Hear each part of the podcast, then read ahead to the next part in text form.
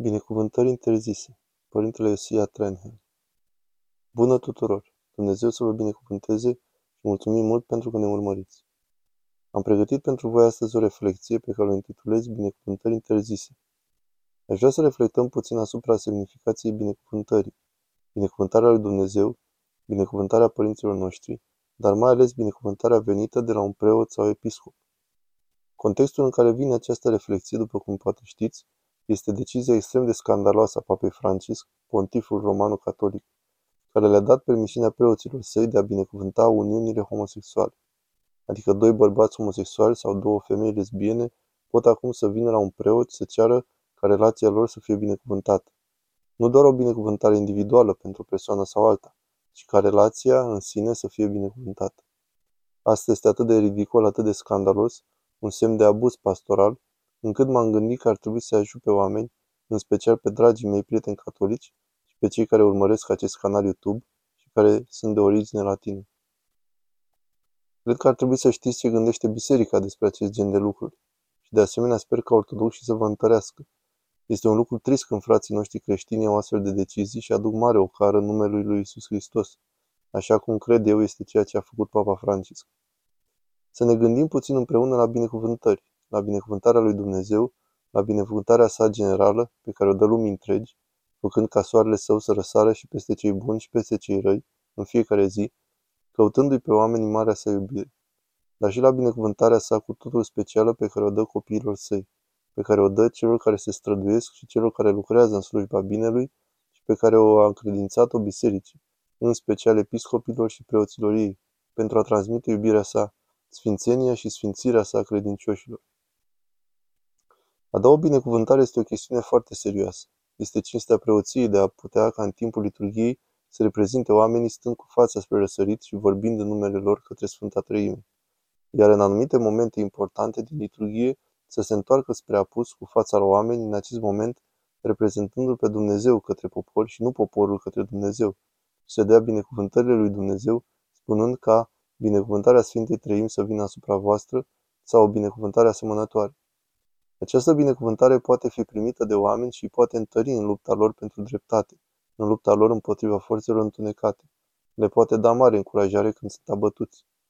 Binecuvântările sunt o treabă serioasă și trebuie să fie păzite și distribuite de preot cu mare atenție, conform standardelor lui Hristos. Tocmai de aceea această decizie, această idee de a lua doi bărbați aflați în ceea ce biserica consideră o relație destructivă. Atracția homosexuală este nefirească Sfântul Pavel o numește în Romani 1 afecțiune nefirească care e un semn de tulburare. Și a binecuvânta asta înseamnă a fixa cuiva picioarele în cimentul perversității, să-i răpești cuiva motivația și harul de a depune efort pentru castitate, pentru o reorientare naturală. Este o realitate tragică ca cineva să dorească binecuvântare pentru ceva ce e dăunător și nenatural. Binecuvântările au desigur și potențialitatea de a fi pierdute. Gândiți-vă doar la binecuvântările legământului, pe care Domnul le pronunță asupra poporului său. Puteți citi despre asta, de exemplu, în Deuteronomul, capitolele 27 și 28 și în Levitic, capitolul 26. Acestea sunt texte importante din Vechiul Testament în care Domnul Dumnezeu explică poporului său cum funcționează relația cu el, că ei se află în acest legământ al dragostei pe care Dumnezeu l-a inițiat și la care poporul a răspuns, dar că acesta are și limitări pentru binecuvântarea sa. Binecuvântarea sa e dată pentru anumite gânduri și acțiuni, dar dacă acele gânduri și acțiuni sunt ignorate, dacă prezența sa este disprețuită, dacă este îmbrățișată lipsa de evlavie, atunci el își avertizează poporul cu privire la blestemele legământului și spune asta foarte detaliat. Blestemele ele însele sunt menite să aducă la pocăință, printr-o retragere a binecuvântării pe baza comportamentului. Asta e în general relația lui Dumnezeu cu poporul său în legământ. Gândiți-vă și la un părinte, la binecuvântarea unui părinte, la binecuvântarea tatălui sau a mamei, o chestiune foarte serioasă și găsită în scripturi ca fiind atât de importante cât scriptura spune, Sirac, de exemplu, spune că binecuvântarea tatălui întărește casele fiilor, iar blestemul mamei le dărâmă până în temelie. Acesta nu e un lucru mărunt și din nou vedeți atât binecuvântarea cât și retragerea binecuvântării sau așa zisul blestem, nu așa? Bineînțeles, acordarea binecuvântării, dar și retragerea sau neacordarea ei sunt concepute pentru un scop salvator, fie pentru a răsplăti fiii pentru buna lor purtare și a întări pe calea cea dreaptă, fie pentru a aduce împotriva lor o presiune astfel încât să fie încurajați să depună efort pentru a obține binecuvântarea. Vedeți cum acesta e doar parenting de bază. Dacă aveți un fiu care ajunge la vârsta maturității și vrea să obțină primul său loc de muncă serios în lume, dar a căzut pradă împreună cu unii prieteni de-ai săi la frecventarea cazinourilor și a devenit dependent, iar toți puținii bani pe care îi face joacă la pariuri, ce părinte l-ar binecuvânta pe acel fiu să-și ia primul loc de muncă într-un cazinou? Ar fi un lucru îngrozitor să facă asta și nu o chestiune justificabilă. Adică să spună că vreau doar să susțin fiule acele aspectele muncii tale în cazinou care sunt sănătoase. Îți dau binecuvântarea mea doar pentru a curăța cu dedicare băile și nu te încurajez să cheltuiești să cazi în patima pasiunii tale să pierzi toți banii pe care îi câștigi la păcănele după orele de serviciu. Nu, nu, nu, niciun părinte nu ar putea fi considerat serios dacă ar încerca să-și împartă binecuvântările astfel și să spună o, nu, eu binecuvântez doar acea parte a muncii lui care e sănătoasă. Nu, acea binecuvântare e irresponsabilă. Nu este serioasă și nu este de ajutor. Este de fapt dăunătoare, pentru că îl întărește. Îl face pe acel copil să-și fixeze picioarele în cimentul unei slujbe sau unei relații care îl va distruge. Părinții buni știu că uneori trebuie să-și ia binecuvântarea înapoi. Acum să aplicăm acest lucru la standardul și mai înalt, la realitatea și mai glorioasă a binecuvântării unui preot sau episcop. Preoții sunt foarte atenți să aibă în mod constant o astfel de dispoziție. Noi preoții trebuie să alimentăm o dispoziție în care să căutăm constant binele oamenilor, al tuturor celor din parohia noastră, tineri și bătrâni. Fie că arată ca noi, fie că nu. Fie că vorbesc ca noi, fie că nu. Nu contează, indiferent care este trecutul lor. Noi căutăm mântuirea întregii noastre turme. Vrem să le binecuvântăm întreaga viață. Asta înseamnă că noi lucrăm în permanență prin rugăciune, făcând semnul crucii Domnului și dăruind ceea ce l-a dat preoților. El a pus pe umerii preoților binecuvântarea sa specială, pentru a o împărtăși oamenilor, pentru a întări în căutarea lor spirituală, pentru a întări pe credincioși, să lupte lupta cea bună, să spună nu patimilor și da purtării crucii, ceea ce nu este ușor. Ei au nevoie de binecuvântarea specială a preotului și a episcopului pentru a face exact asta. Haideți să vă citesc un text frumos. Este din capitolul 10 al Evangheliei Sfântului Matei și este cu ocazia în care Domnul i-a însărcinat pe ucenicii săi să binecuvânteze și le-a explicat și când să nu binecuvânteze, când să dea o binecuvântare și când să refuze cu desăvârșire să binecuvânteze. Este în capitolul 10 din Evanghelia după Sfântul Apostol Matei și este frumosul discurs misionar, al doilea dintre cele cinci mari discursuri din Evanghelia Sfântului Matei. Și iată ce spune Domnul. Eu vă trimit ca pe niște oi în mijlocul lupilor.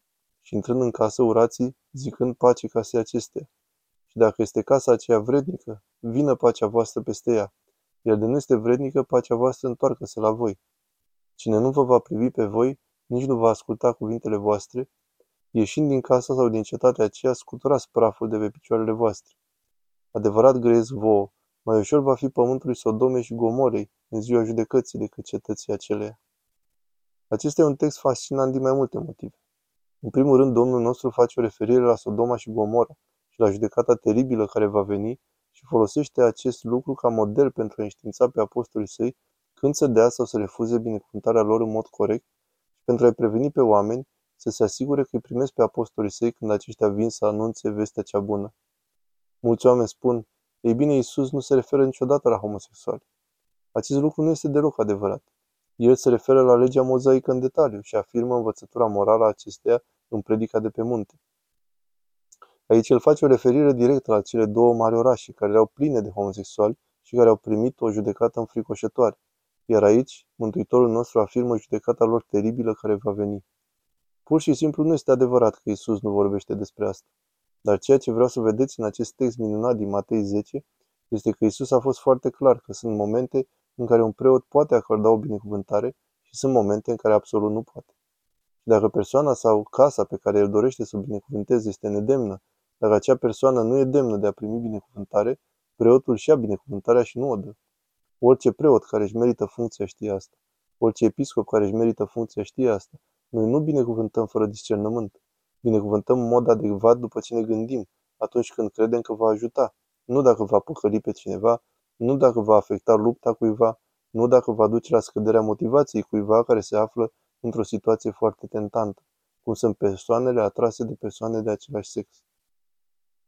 Ei au nevoie de dragostea unui preot și de osteneala lui de a-i binecuvânta în lupta lor de a face bine, nu în eforturile lor pompoase de a valida relații nefirești. care sunt dureroase pentru Dumnezeu. Ideea ca un bărbat homosexual să-și aducă iubitul la un preot pentru ca acel preot să binecuvânteze acea relație este ceva foarte trist. Neacordarea unei binecuvântări de către un episcop sau un preot este menită să salveze, este menită să trezească pe cineva, să-i trezească conștiința. În cei 30 de ani ai mei ca preot, au fost câteva momente în care am refuzat să las unele persoane să-mi sărute mâna. Și asta nu pentru că nu i-aș iubi, ci tocmai pentru că iubesc și vreau să devină demn de a fi în casa lui Dumnezeu.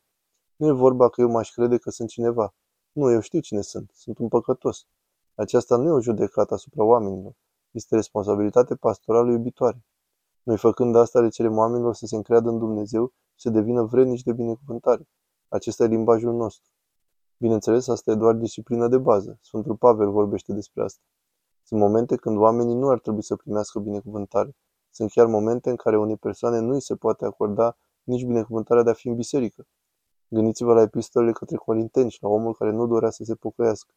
Noi nu am dat o binecuvântare dacă asta încurajează pe cineva în rău sau îi taie motivația de a se pocăi. Acum aplicați acest principiu al binecuvântărilor, al acordării și al reținerii binecuvântărilor pentru vremurile noastre când vedem îmbrățișarea culturală masivă a unor moduri de viață imorale, vedem căsătoria călcată în picioare, nașterea de copii bagiucorită, vedem orientări nenaturale și perverse ale sexualității care sunt ridicate în slăvi și vedem cum campionii acestor orientări cer ca biserica să se plece, să declare că nenaturalul este natural, să se plece și să declare că nu este nicio normă. Iar dacă nu există nicio normă, evident nu există nici perversitate, nu există nimic nenatural dacă nu există un natural. Nu putem aproba așa ceva, nu vom accepta niciodată așa ceva, pentru că iubim pe Dumnezeu și acceptăm adevărul Lui, trăim pentru adevărul Lui și iubim oamenii. Și oricât de mult ar vrea unii să pretindă că tot felul de relații nefirești sunt în regulă și că sunt firești și că ei nu sunt răniți de aceste lucruri și că totul este minunat, noi știm mai bine că nu este adevărat. Nu este adevărat și nu acesta este calea spre demnitate. Purtarea cruce este calea pentru noi toți și fiecare are anumit nivel de dezordine în viața sa și nu este o dovadă de iubire din partea bisericii în niciunul din aceste domenii să proclame că ceea ce este nefiresc poate fi binecuvântat. Nu este. Nu este. Acesta e motivul pentru care în biserică niciun preot sau episcop nu ar primi vreodată să dea o binecuvântare specială pentru următoarele situații. 1. Un bărbat cu amanta lui.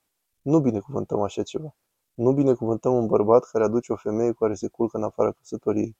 Bineînțeles, ne rugăm pentru ei individual, le ascultăm mărturisirile, ne rugăm pentru ei, îi hrănim duhovnicește, îi încurajăm, încercăm să le luminăm mintea, să-i punem pe calea cea bună.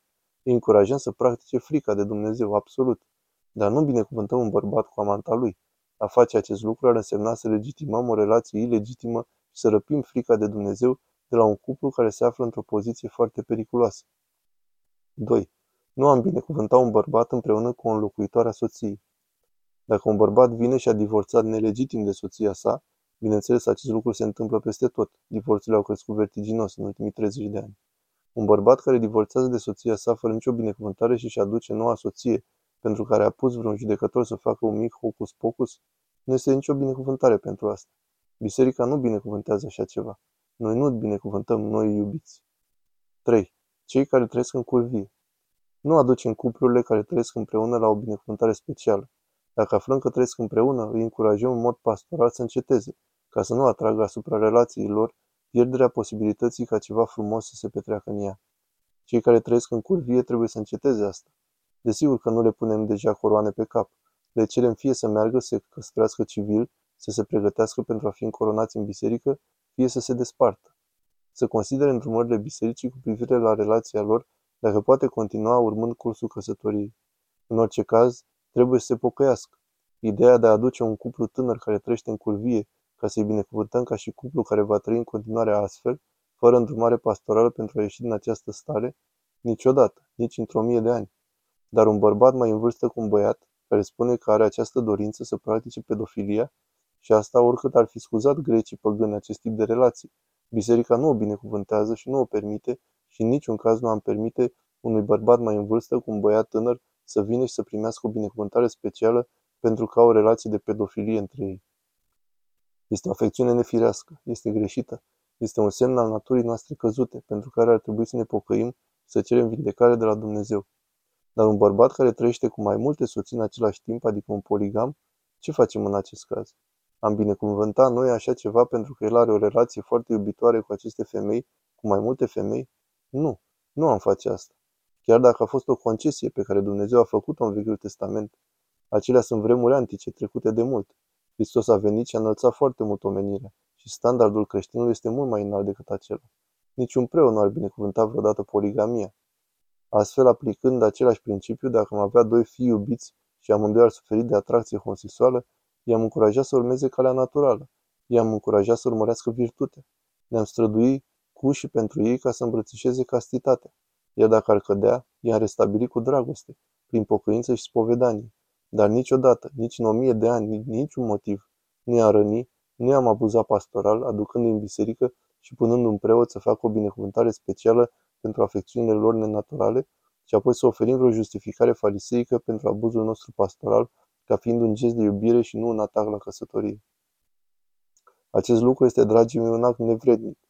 Vai de cei care promovează asta. Vai de cei care practică asta.